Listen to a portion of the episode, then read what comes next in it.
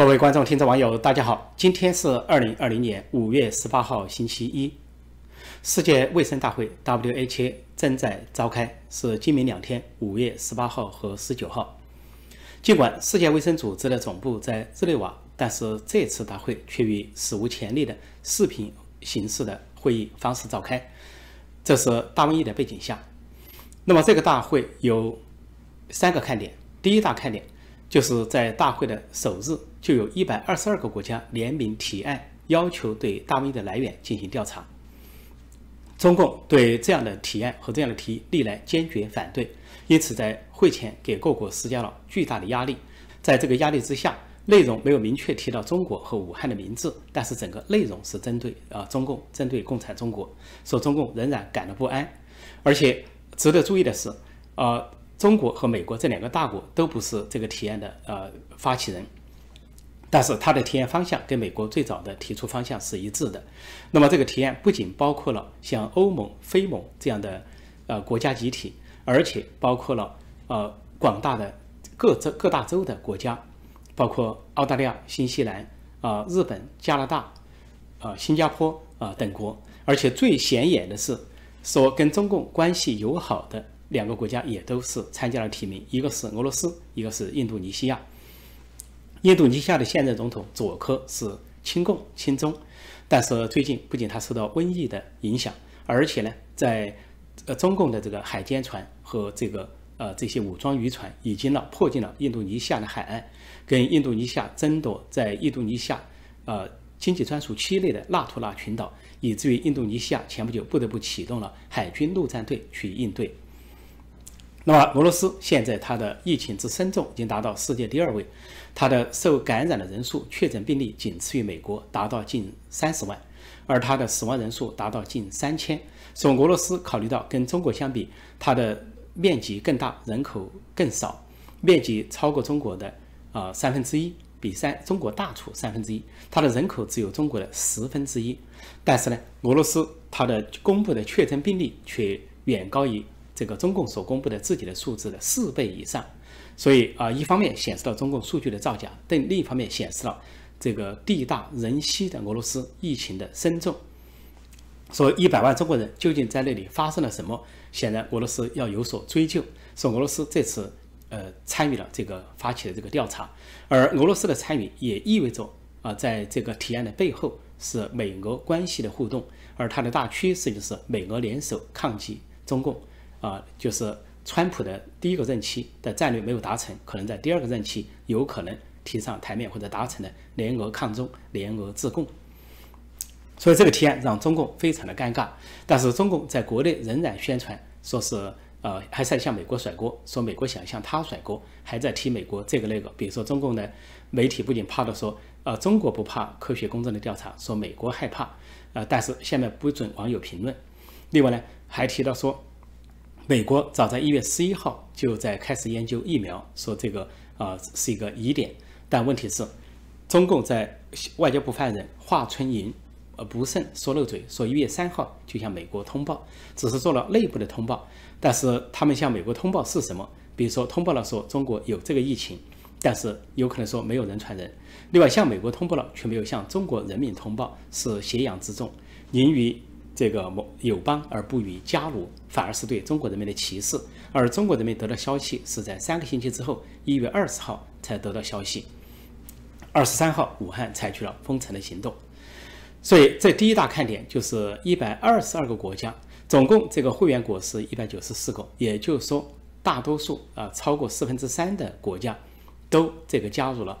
提出这个调查来源的行列。说这让中共非常的啊。这个不安，而中国的外交部发言人赵立坚仍然坚持说，现在不接受调查，说不是时候，说是将来啊，或者说是在事情过后，一方面是在继续的啊销毁证据或者做这个灭迹的这些动作，但另一方面认为自己可能还没有做彻底，要继续做。其实中共怕什么呢？如果中共认为是美国，那他应该就欢迎调查，这证明中共并不内心并不认为是美国。第二。中国如果说最早宣布是华南海鲜市场是动物，那他也不怕接受调查。如果动物传过来的，那也没有什么好可怕的。那么中共最怕的就是实验室，就是怕武汉实验室穿帮，因为那个穿帮就意味着人工合成还有生化武器，那就涉及到反人类罪，这是中共最害怕的。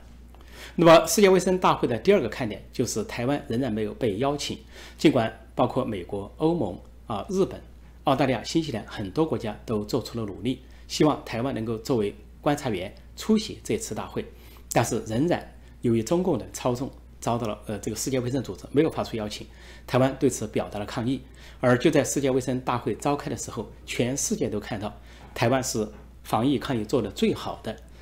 它总共二千三百万人口，只有四百五十例的感染，只有七人死亡，可以说远超啊这个记录，远超所有国家之上。这是一个防疫抗疫的模范国家，是一个标本，但是却被排斥在世界卫生大会之外。但是中共把台湾排除在世界卫生大会之外，说明两件事情。第一个，他在继续的操纵世界卫生组织，以至于世界卫生组织总干事说，呃，谭德赛说他们自己无权做出决定，只有会员国做出决定。那就意味着第二件事情，中共对其他的会员国，尤其是非洲的或者是呃他认为的发展中国家，就是帮他投票的这些国家，那么他暗底下给了钱。很显然，中共这一次付出了巨大的经济成本。中共要收买那么多的国家，要让这些支持他的国家在世界卫生组织占多数，那是花出了天价。这是中国人民的血汗钱。说中共又一次挥霍中国人民的血汗钱，而不让中国人民知情的情况下，完成了他的一次政治任务，是给中共一党专政造势的政治任务，压制民主台湾的政治任务。这次世界卫生大会的第三个看点在首日。就是不仅世界卫生组织没有邀请台湾受到中共压力，而且呢，居然邀请中共总书记习近平在头一天的开幕式上以视频形式发表讲话，也就是他的一个讲话录音。他在讲话中居然仍然号称自己啊公开、透明、及时，啊还自己表扬自己啊。虽然他没有提到四个亲自，什么亲自指挥、亲自部署、亲自隐瞒啊、亲自造假，但是他仍然对自己大唱赞歌。另外，在他的讲话中还许诺说，在未来两年拿出二十亿美元来援助其他受疫情影响的国家。两年拿出二十亿美金，多不多？少不少？实际上太少了，因为现在世界上的追债索赔，那么提出的金额，任何一个案子超出这个事情，都超出这个金额。就像在意大利，啊，一个叫欧洲一体的民间组织提出的赔偿金额是一千亿欧元，那么在。美国德克萨斯州一个法庭所提出的赔偿案例是二十万亿美元，在印度所提出的赔偿是二十万亿美元，所以中共居然想拿出二十亿美元啊，还分两年的时间就想区区的打发其他国家，而中共甚至这个习近平又宣称说，中共如果研制出疫苗，要把它变为公共产品，所以公共产品并不是说免费提供给世界。它是还是要买卖，所以公共产品。那么，而中共所谓研制疫苗，实际上它现在派黑客大规模的盗窃其他国家的疫苗研究成果，包括美国的疫苗研究成果。所以，美国的政府已经对中共点名的批评，而且是谴责。看上去，中共通过他的腐败外交、金钱外交和贿赂手段，仍然在世界卫生组织保持巨大的影响力。那么，这个影响力持续下去，势必啊逼退啊美国退出世界卫生组织，更多国家有可能退出。而美国本来说可能是呃恢复一些对世界卫生组织的拨款，也有可能停滞不前。原先说要恢复十分之一。这次世界卫生大会七十三届世界卫生大会由印度主持。那么，印度对台湾是否被邀请采取了中立的立场。一方面，印度对这次大瘟疫对中共的这个恼火和这个谴责，跟其他国家一样，也是要求这个调查来源。而且，印度民间的啊律师团体和法学会也代表民间组织提出了高达二十万亿的这个索赔。呃，但是印度政府对两岸关系或者对中共所说的一中原则，或者是台湾的地位。它仍然没有越过界限，保持一个中立的立场。那么，印度这个立场实际上有它的原因，因为中共加强了对印度的挑衅。除了前段时间我们知道，在一个星期前有一个呃打斗，啊，中共士兵跟印度士兵在呃印度北部的锡克邦这个跟中国交界的一个五千米的山口发生了一百五十人的这个械斗，双方是拳脚交加。啊是动手动脚啊肢体冲突，结果造成四比七的受伤。呃，印度方面四人受伤，中共方面七人受伤。之后呢，暂时平息。但是就在世界卫生组织开会的当天，五月十八号，又在中印交界处一个叫加勒万河谷的地方发生了严重的对峙。那么根据呃中共的报道，号称是呃印度越界。那么显然，印度认为是中共越界，因为印度呢正在那里修筑一些啊基础设施或者是工事，但是中共的啊士兵声称的是争议地带要巡逻，是遭到印度的反对，因此呢双方又出现了对峙。那么这个对峙，呃，这个按照常理来推，那是中共方面的一个企图，要给印度压力。那么看得很清楚，不管是上一次在锡克邦北部的一个对峙，和这次在这个呃加勒万河谷这个对峙，都是。中共向印度的一个示威、一个压力啊，表示如果印度主持世界卫生大会要偏偏向台湾，或者是对中共不利的话，那么中共就要在中印边界制造事端来给印度造成压力。所以，印度这次的态度大概有这样的中印啊边界冲突或者对峙这样一个背景。关于一百二十二个国家在世界卫生大会提出啊要调查大瘟疫的来源，啊，中共的《环球时报》呃总编胡锡进有发表所谓的博文，声称是澳大利亚在折腾，因为澳大利亚是最早提出并坚持要调查来源的国家。那么他说澳大利亚总折腾。呃，然后说澳大利亚就像贴在中国这个鞋底上的口香糖，但问题是，他没有告诉中国人民，不只是澳大利亚，是多数国家，多达一百二十个国家，甚至包括俄罗斯和印度尼西亚在内。这个胡锡进在那一个折腾不折腾，就这个回应了习近平在山西提出的不折腾的话。那么现在就很清楚了，习近平说不折腾，他的意思是要别人不折腾他，但他要折腾别人，啊，只准他呃折腾。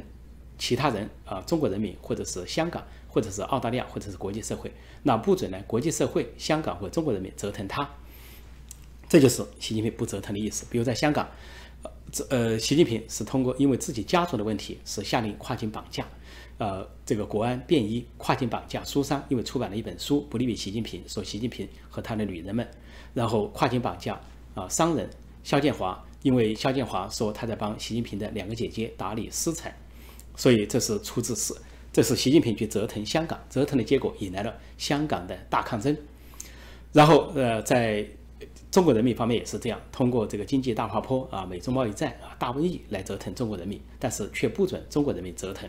所以胡锡进这次这个按照网民说的话，跪舔或者是拍马，这个是拍准了。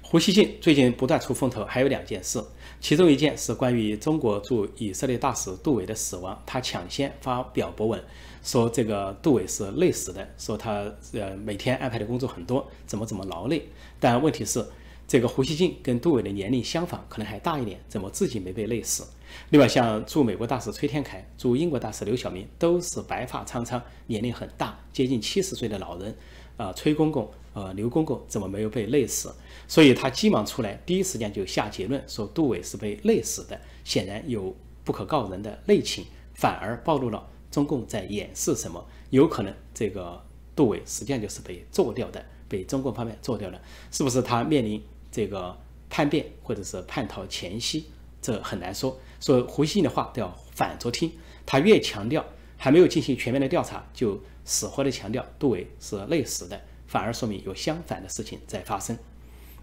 而这个回信前几天还说到，中共应该增加核导弹，增加了千枚以上，要增加东风四十一洲际导弹，增加了百枚以上，也是也就是说用洲际导弹来回应美国的要求，用核弹来对付美国和国际社会。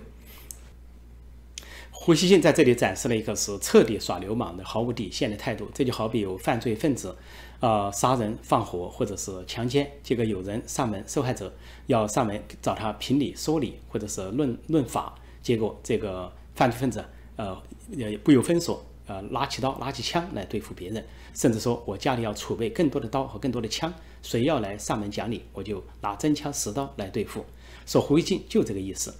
胡锡进代表了习近平和王沪宁，发出了这种啊战争叫嚣或者是核武威胁。那么实际上，呃，中共党内的一些开明派对他很看不惯，都纷纷出来批评他，说越是这种时候，越不能够提核威胁。说你提核威胁能够解决问题吗？说你向美国叫板招致的是什么？所以，呃，就是体制内、党内相对的开开明派在纷纷的批评胡锡进，显示胡锡进不得人心。但是胡锡进的态度不是要得人心，他也不需要得党行关心，他需要的得到是习近平和王沪宁的赏识，最好他能够进入政治局。最最后呢，最好是他能够取代王沪宁主管中共的宣传系统，这这大概才是胡锡进心中的小九九和他的算计，也就是啊邀功请赏、加官进爵。在美国方面，国会议员、行政官员和行业的巨头在连续的开会，要酝酿一个新的法案。要彻底的结束啊，美国产业对中国的依赖。现在，呃，美国每年从国外进口的产品中，百分之十八来自于中国。那么这次大瘟疫给了美国教训，教训，尤其是医药行业啊，药品被中共所控制，给美国和西方带来的困境。所以这些国会议员呢，行政官员还有行业巨头都在酝酿法案，而这个法案得到了民主党和共和党双边的支持。呃，两党都在酝酿这些法案，看怎么让美国的企业减少对中国的依赖。也就是说，要切断供应链，切断从中国的供应链，把美国的制造业从中国转移出去。那么转移出去之后啊，一些是啊，很多是相当部分是鼓励回流美国。那么有一些呢是去到印度、东南亚国家，还有墨西哥、加拿大等国。那么，围绕这个议案呢，美国这些国会议员和政府官员也在讨论要建立一个回流基金，说总额达到二百五十亿美元。这个回流基金专门来帮助美国的企业撤离中国。那么这个基金就比日本所建立基金更大。日本政府为了帮助日本的企业撤出中国，啊，拨了二十二亿美元来帮助这些企业。那美国这个基金就更大、更为庞大，二百五十亿，差不多是啊日本基金的十几倍。那么这些基金就包括说对这些企业提供一些啊补贴，还有减免税收，还有重新安排，所以说是精心的购置这个计划。那么实际上在五月十四号，就前几天啊，美国的总统川普已经签署了一个法案，赋予啊美国政府的这个管理海外投资的机构呢更大的权利，来帮助这些美国企业。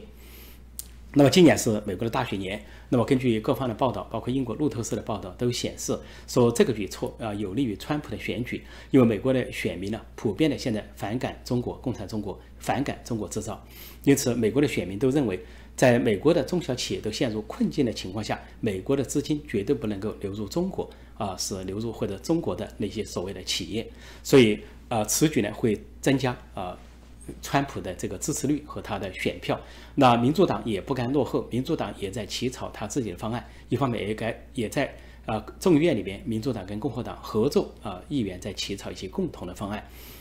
说在这个问题上，美国的民主党和共共和党采取了一致的政策。那么预计啊，在可预见的一两年之内啊，美国跟中国在制造业在供应链上渴望完全的脱钩，也就是切断。这本来是贸易战之间谈的一个话题，以为通过贸易协议能够达成之后，能够呃消除这个状况。但是没想到中共又制造了这么一场大瘟疫。按照川普所说的话，这场大瘟疫给美国带来的重创，就是一百个美中贸易协定都补不起来，也就是说超越了一百倍美中贸易协定，美国所能得到的好处。所以美中这个切断脱钩，呃，首先从贸易上、经济上、科技上脱钩已经是大势所趋。昨天五月十七号，美国太空军发射了一颗太空飞机，称为 X 三七 B。说这类型的这个太空飞机啊，是第六次飞行，是太空军成立以来的第二次发射这个航天器。那么这个太空军啊，是新近成立的一个六美国第六大兵种，那么主导太空的这个作战优势。那么他在三月份发射了一颗国防科技卫星。那么这次又发射了这个 X 三七 B 的太空飞机，这个飞机啊发行的时候它是太阳能的呃操纵啊，而且无人驾驶啊，说它的这个侦察功能和覆盖功能远超现在的航天飞机啊。这个美国宇航局描述它是站在现在所有航天飞机的肩膀之上，也就是说全世界最先进的太空飞机。那么它能飞多久？那么据有关专家说，这样的太空飞机，美国发射的太空飞机已经是第六波。每一次飞行时间越来越长，上次飞行长达啊两年的时间，而美国的太空飞机已经发展了八年，远远领先啊俄罗斯或者中国在这方面的啊速度。那么这个太空飞机又被称为报道中称为神秘的太空飞机，因为它肩负显然是呃无所不至的呃无往不利的一种侦测和监察功能。比如说现在在这个时候啊美中对抗的时候，这个太空飞机可以说能够捕捉到中国境内的所有的动态，因为一般的飞机、一般的侦察机有它的限制功能或侦察卫星啊，中共可以干扰或者用其他的。呃，太空手段来干扰，但是美国这次发射的这种被称为神秘的啊太空飞机，呃这样的型号的飞机，那中共是遥不可及，中共的所有的监测手段或者说妨碍的手段、干扰手段都赶不上，在这样的情况下啊，中共内部的情况会被美国一览无余，这就是被称为神秘太空飞机的原因。在北京有一个神秘人物，长久不露面的神秘人物突然露面了。此人叫王玉普，他是中共所谓应急管理部的部长啊，党组副书记。那么这个应急管理部是二零一八年四月才成立的，也就是两年。成立的时候挂牌的时候他出现过，之后他就消失了。消失了之后啊，如果是有火灾、有什么洪水啊，都是这个呃应急部的副部长兼党组书记啊，这个黄明啊出现。而作为应急管理部部长的黄玉明，自从挂牌离世之后，在两年之内就没有再出现过。不仅不仅是重大会议没有出现，而且是这个所谓啊水灾、洪灾啊，或者是大爆炸现场，他也没有出现。那么当时就有人猜测，呃，说第一，他是不是因为腐败落马？但是并没有公布他什么腐败。第二，说是不是因为病重或者癌症？呃，但是官方也没有呃换人事，也没有公布。那么最后就一直无法解决这个悬案。就这个人这两年，这个他一直担任应急管理部部长，但是一直又不现身，究竟是怎么回事？那么前段时间我就分析过，我说这个人极可能是负责中共的沉船计划，是他最后负责人，甚至是这个除了习近平之外，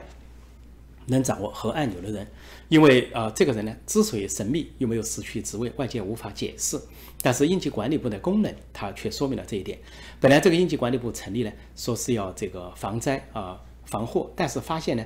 这次大瘟疫应急管理部并没有发挥作用，而在一些洪灾或者是爆炸中，它也没有发挥关键的作用。表面上它应付所谓天灾人祸，但实际上天灾人祸，呃，说有各个部门自动去应付，比如林业部起火了，林业部去应付，或者水灾了由水利部啊，或者说是这个大瘟疫之后由卫健委去处理。所以应急管理部究竟做什么？在中共的一些媒体上、一些网站上，神神秘秘地说，啊，除了负责生产安全一般的安全之外，还要负责所谓的政治安全或者是国家安全。实际上说的很隐晦，就可能负责中央机关的最后转移。所以在呃二月份呢，啊，美国的雅虎新闻报道说，美国的三大情报机构无意中发现中共高层有一个逃亡计划。如果大瘟疫失控，啊，如果说中共觉得啊这个无法控制局面了，那么最高层有一个转移到海外的计划。啊，到海外避难，那么谁来执行？那么根据这种神神秘秘的联系啊，应急管理部应该是执行部门之一。说这个王玉普不现身、不露面，有可能就执行某种秘密任务。这次他现身，前两天现身是什么场合呢？就是说这个中纪委有这个中央有巡视组去各省部啊去巡视，然后巡视到了这个所谓应急管理部，然后有呃这个党组书记黄明，还有这个部长，呃这个就是。王玉普现身了，说这是罕见的一次现身，这证明第一他没有生病，第二他也没有因为腐败被查，那就是因为有某种原因让他神秘的隐藏，说这进一步证实了我的这个判断，他极可能是中共高层沉船计划的最后执行人，他需要藏起来。啊，当常进人做最后的执行，而不能够轻易的曝光，而且中共高层在开会的时候一定要留一个人啊，在一个安全地带。如果说，比如说中共高层开会，不管在北京、在中南海还是在哪里，如果万一被美国一锅端，被美军的特种部队一锅端的时候，他不能够群龙无首，要留下一个人，还能够指挥所谓中共的中央机关，还能够运作所谓的核武器，或者说做最后的沉船计划，即便跟中华民族同归于尽，他也得有一个执行者，这个人就极可能是王玉普。值得一提的是，这个王玉普啊，长相很特别，像一个黑煞神啊，脸呢是一个国字脸啊，但是呢似乎高低不平，然后这个两道浓眉有点像当年的林彪，但是呢他的脸呢又是一个大块脸啊是一个大饼脸，呃，林彪是小脸或者是啊瓜子脸。所以这个所谓中共应急管理部部长王玉普这个面相看上去啊像个恶煞神，凶神恶煞，看上去很像是执行啊中共啊末日计划、沉船计划的这么一个黑煞神。在北朝鲜首都平壤又出现了异动，平壤广场出现了异动，呃，这个人们发现，在那里一般举行盛大阅兵式的所谓金日成广场，那里呢本来挂着金日成和金正日的巨型的肖像，那么金日成呢是北北韩的开创者，是金正恩的祖父，金正日呢是第二代，是金正恩的父亲。那么这两个肖像，巨型肖像挂在那里，而且前面呢有这个阅兵台或者是检阅台。那么现在发现这两个肖像被移除，而这个检阅台也被移除。那么有人猜测说，似乎要重装。那么呃，这有三种可能，哪种可能性更大呢？第一种就说是拆除了呃金日成或者是金正日的肖像，是否意味着北朝鲜内部发生了某种政变，不再承认金家？这种可能性呢，从各种迹象判断还比较小。啊，也不排除这种可能性，但这种可能性相对比较小。第二种可能性就是说，是不是拆除这两个画像之后，要把金正恩的画像啊挂上去，或者三人并列？但是金正恩还在世就挂上去，这个也让人感到疑问，因为最早是只有金日成的像，后来金正日死在二零一一年死亡之后，在二零一二年做了一次类似的动作，就拆除肖像，拆除金日成的肖像，拆除这个。呃，检阅台，然后重装，然后把已经死亡的金正日也放上去。那么，如果说活着的金正要放上去的话，这有违先例。说第二种可能性排除，就金正活着了就要放上去，这种可能性呢不是没有，但是也相对没那么大。那么现在人们就推向第三种可能性，那说金正又出状况了，这个人真的死了吗？比如说，如果说要拆除之后，突然在今年十月十号，所谓劳动党成立七十五周年的庆祝大会上，阅兵仪式上出现了三代人的肖像：金日成、金正日、金正恩。那是不是说意味着金正恩死了，所以要跟他立肖像？说这就是最大的疑问和相当大的可能性。但是当然不能够下结论。呃，金正恩也神出鬼没，前段时间消失了二十天，突然在五月一号呃现身，说参观一个化肥厂。但是那次现身之后，又突然消失了两个星期。消失的这两个星期之中呢，有本来跟该跟该是他的行程，啊，去视察经济或者社会，但是现在都是由内阁总理在代行，说明他仍然处于某种不明的状况。说的轻一点，仍然在躲瘟疫，躲这个武汉肺炎；说的重一点，就仍然是处于病重或者被病危的状况。当然，他在五月一号那次出场呢。不管是他的相片还是视频，都有很大量的疑问，大量的可疑之处。其中一个重大的可疑就是被人认为是可能是替身，因为出场的那个金针本来金针很胖，但出场那个人更胖。本来他的妹妹啊金正宇很瘦，但出场那个金正宇更瘦，胖的更胖，瘦的更瘦，两个人都可能是替身。不仅金针可能是替身。连他的妹妹金正宇都可能是替身，因为那个金出场的金正宇不仅比一般的金正宇更瘦，而且呢长相要好看一些，要更年轻一些，这非常古怪。